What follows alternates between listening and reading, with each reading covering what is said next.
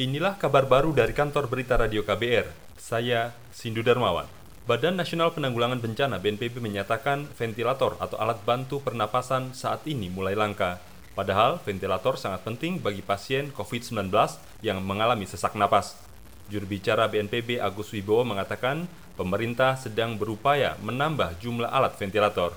Ya kita berusaha untuk beli kalau ada itu masalahnya kan semua orang butuh. Kayaknya udah mulai dah kurang kan tapi kayaknya kurang juga. Kita kan butuh banyak. Ya selagi dikoordinasikan kan lagi dikoordinasikan juga.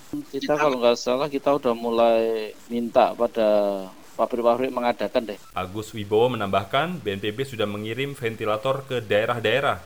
Meski kebutuhannya tidak sedarurat alat pelindung diri atau APD tapi pemerintah saat ini sedang mencari solusi kelangkaan ventilator.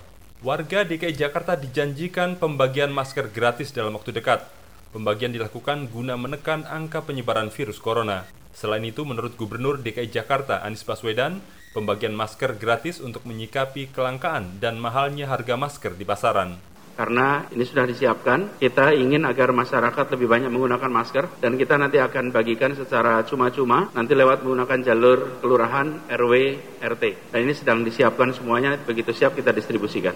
Gubernur DKI Jakarta Anies Baswedan mengklaim sudah memerintahkan PD Pasar Jaya untuk memasok masker guna memenuhi kebutuhan warga. Tujuh orang siswa Sekolah Pembentukan Perwira Setukpa, Lembaga Pendidikan Polri Sukabumi, Jawa Barat, dinyatakan positif COVID-19. Juru bicara Mabes Polri Argo Yuwono mengatakan, saat ini mereka sedang menjalani perawatan di Rumah Sakit Polri Kramat Jati, Jakarta Timur.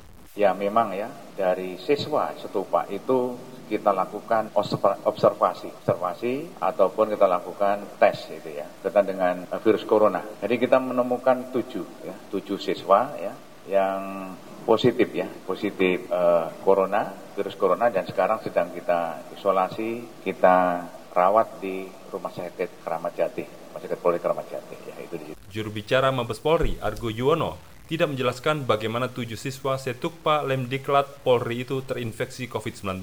Argo hanya menegaskan siswa setukpa lainnya yang kembali ke Polda masing-masing nantinya harus menjalani isolasi mandiri selama 14 hari. Masker tipe N95 bisa digunakan berulang tapi tetap harus memerhatikan prosedur membersihkannya.